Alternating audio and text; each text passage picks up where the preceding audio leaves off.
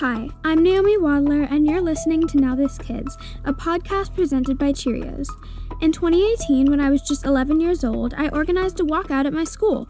I wanted to take a stand against gun violence and acknowledge all of the lives lost because of it, especially Black girls who are too often left out of the news coverage when they're victims. I did this because I believed in this cause. I believed that my voice needed to be heard, and most importantly, I did it because it was the right thing to do. When someone stands up for fairness and justice, it's called activism, and it can take a lot of different forms. That's why today we're talking about what activism looks like and how we can get involved, this week on Now This Kids. Here are the three things you should know. You've probably heard or seen protests happening on your TV, but have you ever thought about why they're effective? Gathering in the streets enables people to express themselves publicly, while also meeting and connecting with people who feel the same. Ultimately, protests exist to show solidarity, or that enough people care about a cause, which will hopefully enact some kind of change. If you want to attend a protest, make sure to think about your goals of attending beforehand, and what messages you want to spread to others watching. Social media has become a very important tool when it comes to being an activist. With social media, we're able to share information faster than ever before. But before you share that hashtag that everyone else is sharing, it's important to always do research into the cause you're sharing to your feed.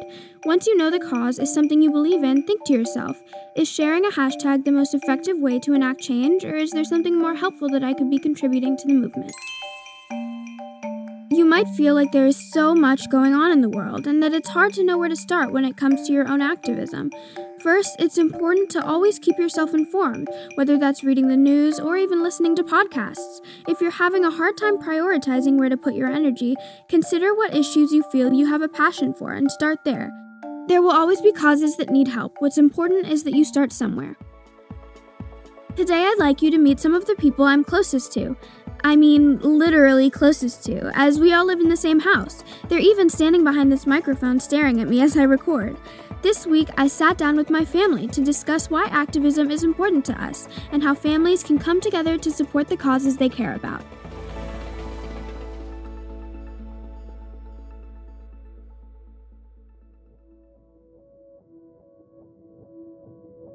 So today's a little different. As you know, my name is Naomi Wadler, and today I'm sitting down and having a conversation about activism with my mom and my dad. And I'm Julie Wadler, her mom. And my name is Monty, and dad. You know, I don't think we think of ourselves as a family that's involved in activism so much as we want to raise our kids to do the right thing. We're definitely strong proponents of providing inspiration among ourselves as well as people we know individually. So it may not necessarily rise up to the level, I would say, of activism per se, but certainly it can be an inspiration to someone that you know personally. I don't think we ever expected Naomi to end up in the position she currently is in, but she always had a big mouth and she always had something to say. And she always, stood up for the other kids in her elementary school and always was talking at the dinner table about whatever was on the news. And we're a big news watching family. And I remember the morning after Parkland, she said to me, she was sitting on my lap and she said, what can I do? How can I make a difference? So my friend Carter Anderson and I held a walkout at our elementary school, which was 17 minutes for the 17 victims in the Parkland shooting and another minute for Cortland Arrington, a 17-year-old girl who was shot and killed in her school in Birmingham, Alabama, whose story wasn't getting as much news coverage as the kids in Parkland were. These are some pretty important issues to tackle.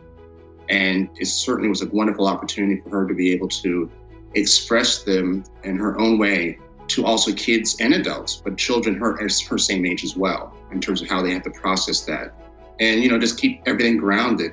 I never really felt uncomfortable bringing stuff to my father or my mother about stuff that I saw on the news or stuff that I wanted to have a conversation about. But I was wondering, Mom, and if Dad's households while they were growing up was filled with conversations like that. I mean, I very much grew up in a household where the dinner conversation was about what was going on in the world each day.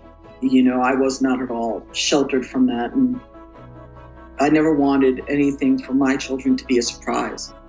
So I think it's hard for kids who are sheltered when they go out into the real world, that the world is a scary and surprising place, and I want them to have as much ease into that as possible.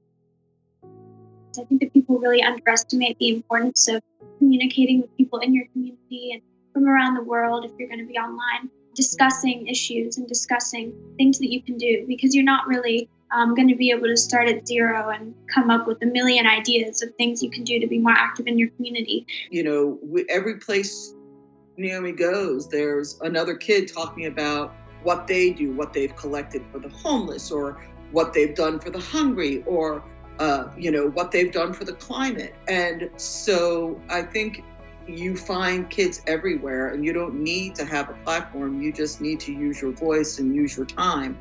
And I think it would be important for kids to know that it's not about the followers or anything like that, because that's when we get into conversations about performative activism and the core reasons why you're standing up for what you believe in. I mean, is it because you truly believe in it, or is it because you like interacting with people online and you like using a hashtag, or you like people commenting on your videos? I think it's really important not to get caught up in all the superficial benefits of speaking out, but really doing it from your heart and being authentic about it.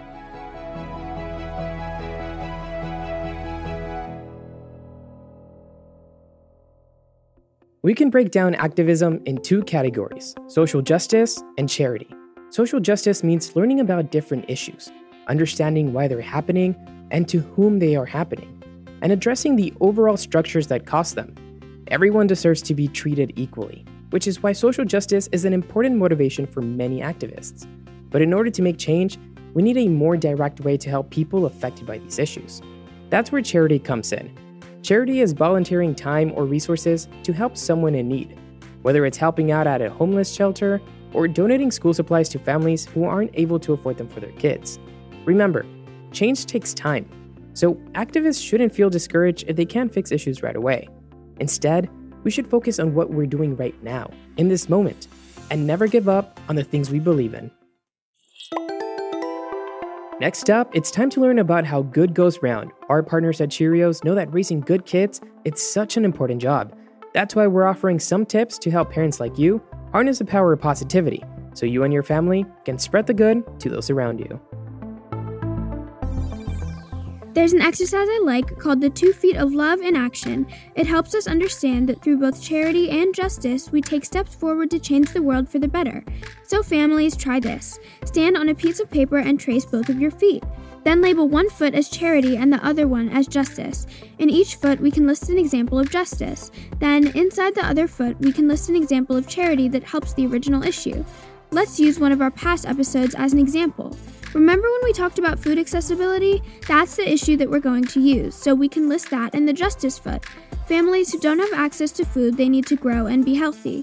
Then, in the charity foot, we can list something we can do to help.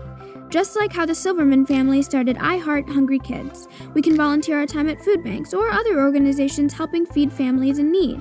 This exercise cuts to the core of everything activism is about, identifying an issue and using our time and resources to help change things. That's how activism and all of us can build a better world. Thanks for listening to this episode of Now This Kids, presented by Cheerios and produced in collaboration with Edit Audio. How are you being active in your community? We want to hear from you. Send us an email at kids@nowthismedia.com. If you like this episode, please subscribe on Apple, Spotify, or wherever you get your podcasts. See you next time.